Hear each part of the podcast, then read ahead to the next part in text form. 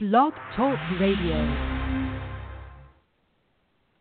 Good afternoon and welcome to NJSBA's podcast program, uh, Conversation New Jersey Education, uh, school law edition.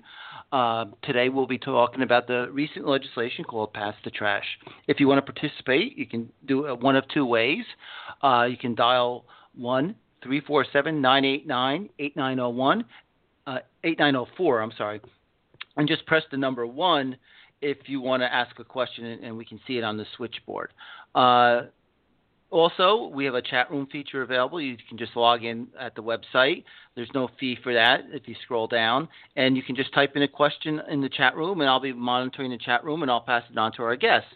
Um, as I said before, uh, there's been recent legislation passed called Pass the Trash, and it's a attempt by the state legislature to, uh, if a school employee has a maybe a background where there, there might be some suspect of problems with students uh, of the sexual nature, uh, that this person doesn't, pass, you know, through agreements and everyone staying quiet, this person doesn't get another job. Um, so, with us to discuss this, this is new legislation, so it's going to have an impact on all school districts and actually also on private schools. I should add in uh, is Joseph Roselle from the law firm of uh, Schenck Price uh, Smith and King. Welcome, Joe. Hi, Ray. Thanks for having me. Good to be back. Okay, good to be back, and good to have you back. Uh, so, uh, just give us a little bit, just you know, sh- very briefly about uh, your firm. Where is it, and how and how long you've been with them? Sure. so, Ray, like you said, I'm a partner at Schenck Price Smith and King. We're located in our main office is in Florham Park. We have a couple other offices around the state, and you know we're a full service firm. We do pretty much everything, but I concentrate obviously my practice in school law, and we have a you know one of the one of the biggest school law practices in the state. Uh, got about 10 to 12 attorneys who just do school law here, and uh, we're all over the place. I've been with Schenck Price for 12, 12 years now, which uh, wow. actually eight years since Schenck Price. I've been doing school law for 12 years. Uh, and before that, I was doing some other things, and then I was lucky enough to get in here into this area. But uh, yeah, so I've been here for about eight years, and it's been great so far. Okay, um, let's talk about the the past trash leg- legislation. Oh, law now. Uh, what are the yeah, basic uh, requirements? So this is this is an interesting law. I mean, it it really came into play. Um, the discussion about it about a year or so ago when there was a famous case. I won't use any names, but there was a famous uh, issue where a teacher had moved from one school to another district and was hired, and in his prior district he had some complaints about sexual misconduct and child abuse. And when he went to the new district, the uh, complaints were never told to the new district in the reference check. And then obviously what happened was he committed the same types of acts again in his new district. So this, you know, this law is kind of aimed to prevent something like that happening. That's why they call it the pass the trash law, so that employees who, you know, for lack of a better term, are called the trash, aren't just passed around from one to another to kind of get rid of it. Um, so what this law does is it requires when uh, school districts hire new applicants, um, they have to get some some information from them about where they've worked in the past in what school districts or with you know with children, whether they've been the subject of a you know child abuse or sexual misconduct complaint, were they ever disciplined for that complaint, and uh, have they ever lost their license or have has their license ever been suspended for uh, you know the outcome of that complaint. So that's the kind of information that we need to get these applicants to provide, and then we verify it with their prior employers who would provide similar information to us. Uh, and that's the basic requirements of the law. You know, the the, okay. the, the genesis of the law.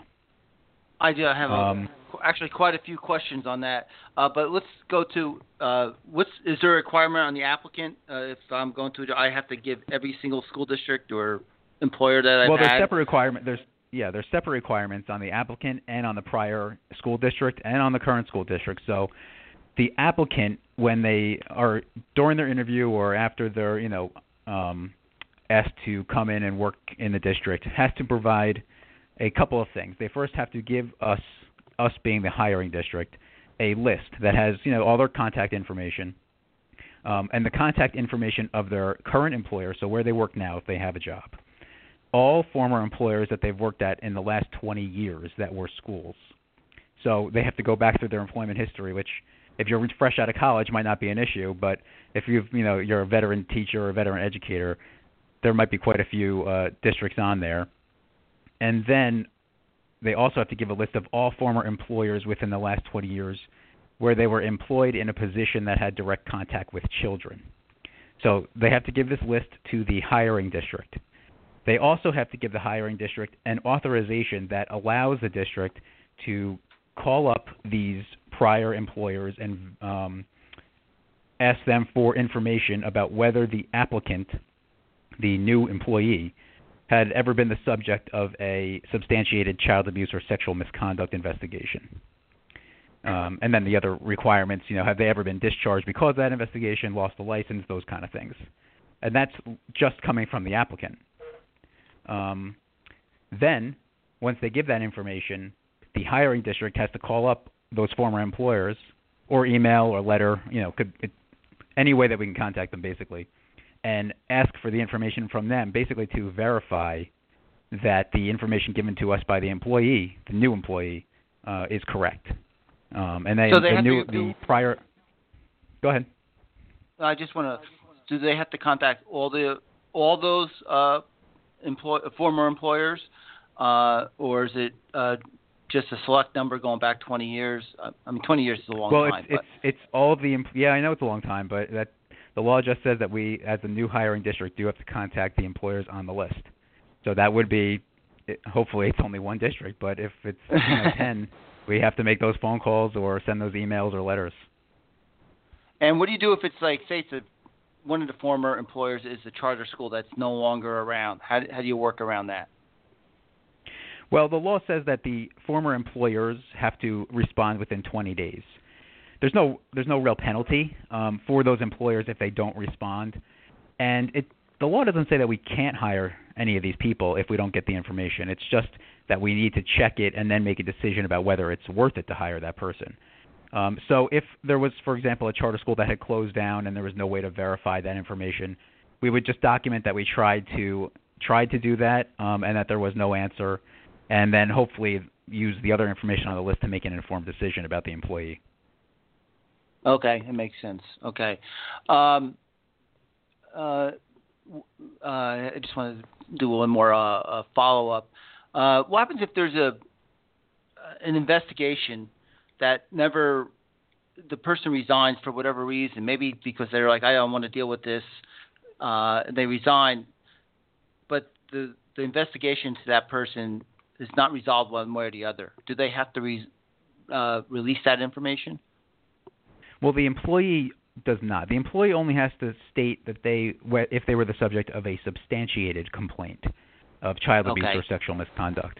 Um, so they wouldn't have to give us that information. But what would be on that form is a list of all their prior employers that we then have to call. So if we had called somebody and said, was this person ever the subject of a substantiated complaint, they would say no, um, I, I assume, since it wasn't completed. But you know, mm-hmm. if, if they give us additional information on the employee, or if they just say, "I'm not going to say anything about that," you can kind of infer uh, what that means. But under the law, we only, you know, they only have to disclose if the complaint was substantiated. Uh, and then, does this also apply to, uh, uh, you know, a lot of people have uh, vendors who uh, they have a food service and uh, the bus mm-hmm. drivers, and how does this work through those type of employees?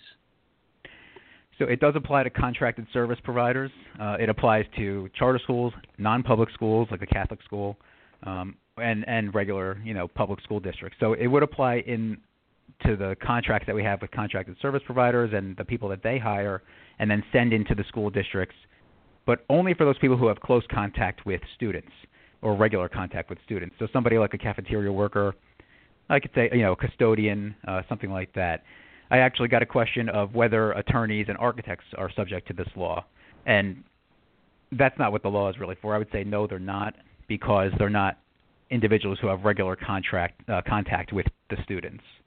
Uh, but for those that do, they also are subject to this. They also have to get the information from the new people that they hire that says where they've worked for the last 20 years, and what I've been advising my clients to do is insert provisions into our contracts with the service provider that says I agree to comply with this law and I will, you know, p- provide and gather all the information that is necessary.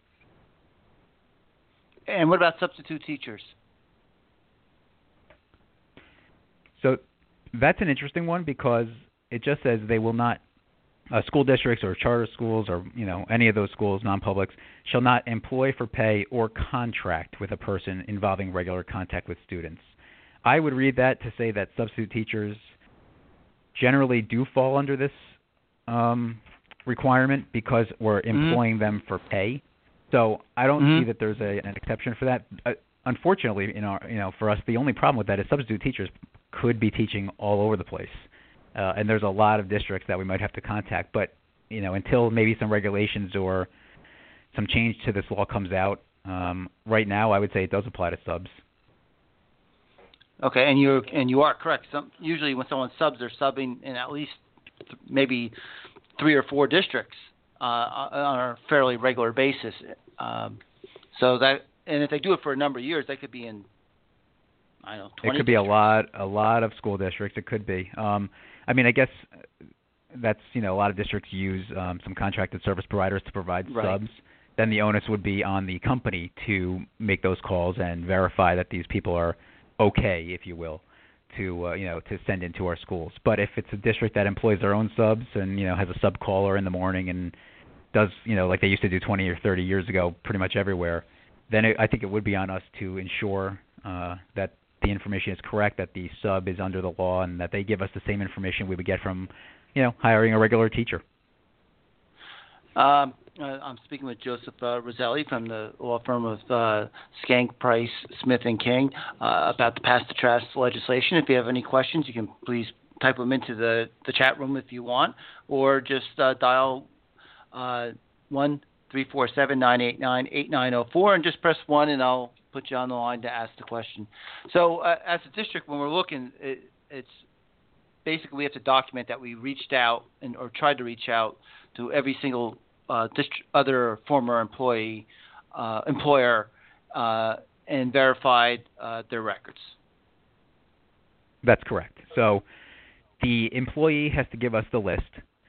We they have to sign off that we are allowed to contact these employers, the, the former employers, and that they have to agree to release us and the former employers from liability for getting the information and disclosing it. Then we would reach out to those employers and ask them to verify the information and, you know, has this person ever been the subject of a substantiated complaint for child abuse or whatnot? You know, go down the list of the things we have to provide. They have 20 days, the former employer, to give us that information. If they give us the information within 20 days, then we take it and we review it and make a decision about the employee. If they don't give us the information within 20 days, we have to document that we reached out to them. And when I say we, I mean HR or you know the administration. Document that we reached out to them, uh, asked the information, and got no response. And then it's our uh, ability uh, to make a decision uh, whether we want to retain this employee after the 20 days if we haven't gotten a response. So we can do what we like Okay. after that. All right, and uh, used the word substantiated, um, and, and a lot of times in these situations, it's hard to maybe prove uh, something occurred. Uh, so if someone, and this is, I think, what happens quite often, is someone resigns in the middle of it. I, kind of asked this before, but I'm trying to Mhm. get a handle on this. Someone resigns in the middle of uh, investigation, and is it incumbent upon the other district to finish the investigation, or is it, you know, it's a former employee at this point, and they just have to say that we had an investigation, but it never was done, finished? Yeah, this is, I think right. I think that's one of those situations where you know you can't cover everything in the initial legislation, and these are the legislation, and these are the kind of things that the questions that come up afterwards. So what the law says is that somebody has to you know give us the information, and the former employer has to tell us uh, whether the person was subject to the complaint, unless the investigation resulted in a finding that it was false or that it was not substantiated. So at that point, if the person had resigned already, um, there's really it's not it's not a substantiated investigation. So, you know, that might be one of those things that fall through the cracks right now, or or hopefully not. Um, again, if the former employer wants to tell us that they did the investigation, that's fine, but they only have to tell us if it was substantiated. So um, now I'll, I'll, pretend I'm a lawyer for maybe a, a, for, a staff member. Say someone says, "Well, we there was an investigation, but we never finished it."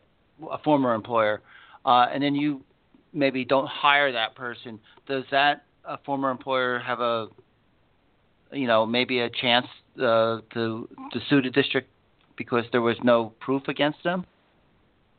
Well, I mean, any I always say the same thing. Like anybody with two hundred dollars can go file a case against anybody else. Yeah, I, I, um, that was so, one of the first yeah, things I, I mean, learned. Yeah. so yeah, I mean, it's possible that a lawsuit could be filed. Now, when the applicant gives us the ability to contact the former employers, they do have to sign something that releases former employers from liability for giving any information out. Um, so we have that, and then the law itself actually says that assuming the information is given out in good faith, there is no liability against the former employers or even our, the new district for uh, you know what we do with this information. Um, but yeah, I mean, of course, at some point there probably is going to be a suit filed that says you know I was not the subject of a substantiated complaint, and yet you did not give me this job because of what they told you. I, I can I can certainly picture a, something coming down the line, but until that happens, we're not going to know you know what the courts are going to do with that. So, um, th- and I guess from what you're telling me, that indemnification is probably one of the the biggest aspects of this law because that was one of the things that probably kept people uh, from signing non-disclosure um, agreements. Yes, I mean when usually when you know somebody does something wrong in a school district and then resigns, there's probably a settlement agreement or something that says we will not disclose any information other than the usual name, rank, serial number, dates of service, something like that. Now, if you're a superintendent making phone calls to other districts and someone says, "I'm only allowed to tell you that they worked here from January to December and that's it," hopefully you can kind of infer what that means. But under this new law, um, like I said, the districts are indemnified for the information that they give out, and again, the employer is supposed to release them from any liability giving that information. Uh, but the law also has some requirements for settlement agreements going forward that say you cannot have provisions like that in there uh, when the settlement uh, is a result of a sexual misconduct or child abuse issue or complaint that was made. So, if an employee were to leave the district because of the complaint going on and signed a settlement agreement, um, maybe the agreement said we won't take any further action against your certificate or something like that. It can't say in there that we can only give this information now. That that provision would be illegal going forward. Oh, so that's a that's a major uh, uh, major change uh, because yeah, that was was a big change. One, yeah. Uh, so you can't actually those those former agreements that districts used to have, but sometimes they had those because uh, two reasons I, I would imagine. One, it's expensive to proceed and time consuming, uh, and also that, or most likely that maybe they didn't have enough proof to really convict, have someone convicted of anything. So uh, right. with that, so they can't go to the non-disclosure. They either they have to make a decision one way or the other on the employment of this person. That's that's correct. So now going forward, so after June 1st, when the law went into effect, any settlement agreement going forward can't have those provisions that basically say we won't say anything and you know about why you left the district or anything like that. Now it's if the decision is it's we either go forward against you or you leave. Maybe you can have a settlement agreement, but it can't have this provision in there that we won't tell other employers that this has happened. Okay, and and you kind of indicated before if someone's a teacher for ten years and they're tenured, uh, and they leave in the middle of the year, that can be kind of a indication that something that doesn't seem correct uh, with their employment history. That that's I mean that's generally the case. You know, veteran uh, administrators definitely know that as well when they get when they make these phone calls. And you know something else that that you have to keep in mind is that there is a, already a law that says if a tenured employee is accused of unbecoming conduct and then leaves the district, we have to make a report to the state about what happened. And even if they were not subject to tenure charges, uh, uh, you know, at that point, because maybe the settlement was that they would leave before the tenure charges were filed. But if it's unbecoming conduct, we still have to make that report to the state. That's a separate law that we would have to do, and this law kind of works together with that uh, in a way. Oh, okay. Now, okay, let's just moving forward as a district. Say, uh, do I have to do any type of different record keeping now that I'm a, a, a school district? Just say, because uh, uh, say I'm a large district with you know thousands of employees. Um, yep. I have to keep records of everyone. Uh, and someone's going to be taking phone, you know, because there's always a lot of movement. Someone will probably be taking a lot of phone calls, uh, or at least answering emails on all my former employees if they're moving on to other school districts. So, uh, is there any best? I guess there's no best practice yet because we just started. But uh, is there any things that you should be concerned with? The, well, there is no best practice yet, but it's definitely going to be an administrative burden on some of the office, you know, staff uh, in the HR department or in the superintendent's office if there is no HR or business administrator's office, um, because we do have to document when we reach out to these um, prior employers, and there is a requirement that we have to give a form to the new employee, uh, the the incoming employee, that they have to fill out with the information on there, uh, and then the release that they have to give us, and we have to also inform them of the penalties if they lie to us and you know say that there's uh, been no investigation, substantiated investigation, and there had been. So that's one form, and then likely there's going to be a form uh, that the district, the new hiring district, sends to the old districts that says, you know, we've uh, we're considering offering this person a position. Please answer the following questions: Has this person ever been subject to a substantiated complaint? If yes, has she ever been uh, disciplined or discharged because of it? That kind of thing. So there there is going to be record keeping issues here. Um, right now, there is no form that is a standardized form. The law says that the DOE is supposed to give a standardized form for these purposes, but they have not done so yet. So, uh, you know, anybody listening should talk to their school board attorney and see if maybe a form can be prepared at this point until the DOE issues their standard form. Yeah, because we're going into the time of the year when uh, you do have those movement of staff members from one district to another, uh, more so over summer than at any other time. Yeah, that's true. Uh, um, and, okay. and not even that, but new employees from college and things like that as well. So. Well, the one good thing about that who is may have worked in a school as far back. Yeah, they may. Uh, that brings up an interesting thing. Um, well, I, I assume you would go to their student teaching. Uh, would you have to go to a, their student teaching if they're say they're only one year out of college?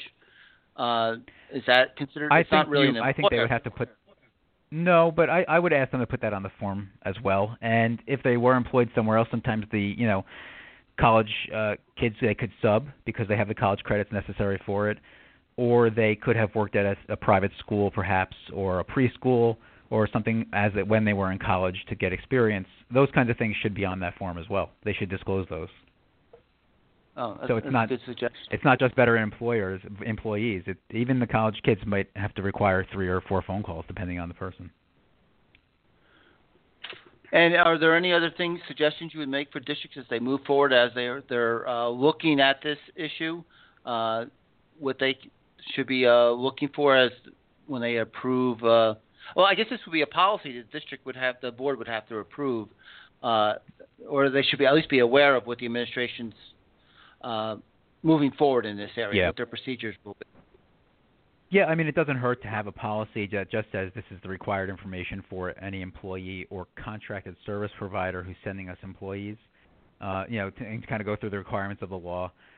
Right now, there's you know there's no standard policy on this because it's brand new, but I, I suspect that some of the policy providers, like school boards, would develop one, um, and then just have the forms ready to go. And you know, uh, like I said, the law says that the DOE is supposed to develop these forms, and obviously they haven't done so. The law only went into effect, what is it, 11 days ago, 13 days ago.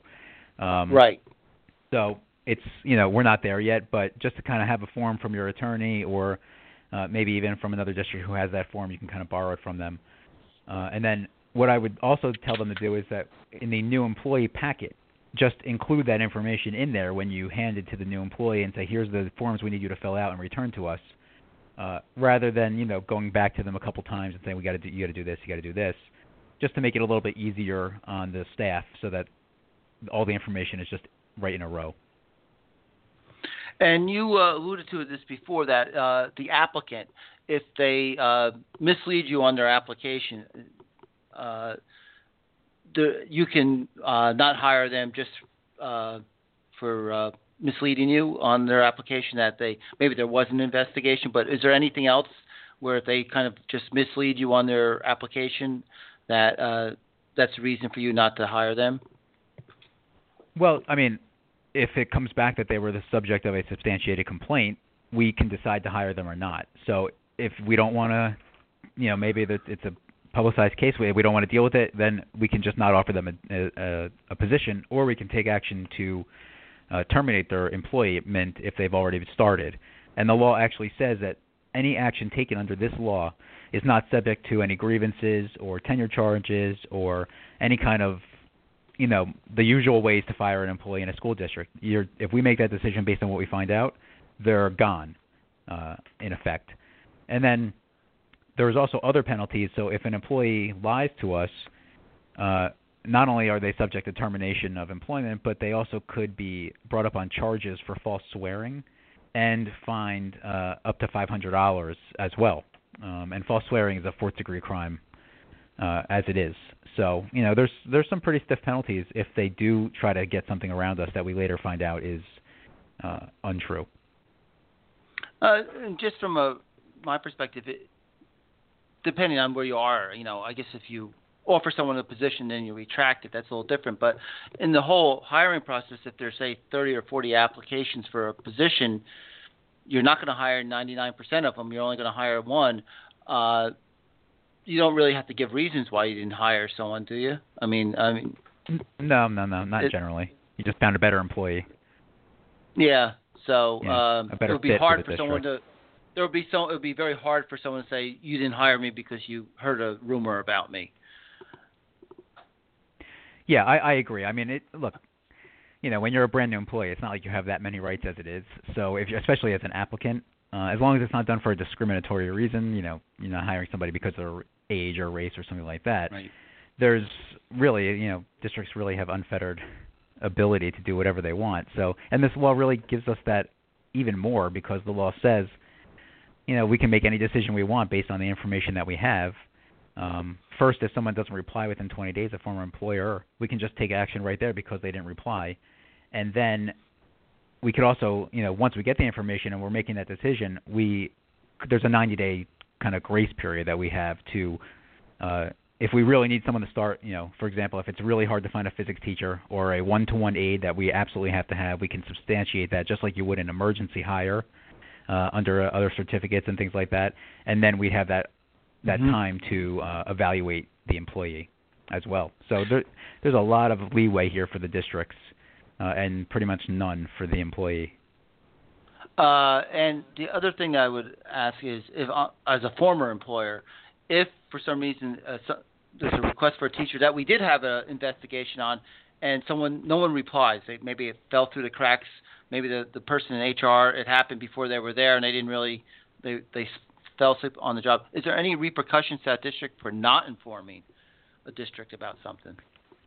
Well, in the law, no. I mean, the law just says they have to respond within 20 days, and if they don't, the hiring district can then take action against the employee.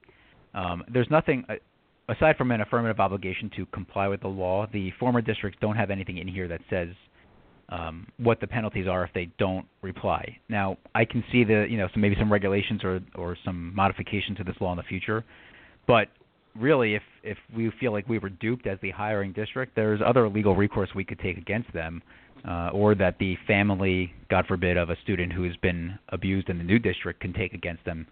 But you know, like I said, this is not going to cover everything. It's it's they did the best they could. It looks you know as, as soon as they could. Uh, okay, uh, that, we're coming towards the end of the, the program. Um, and I just, uh, are any final thoughts? Something that I haven't brought up that you think is important also for the board members to know as they proceed in this area, or administrators too?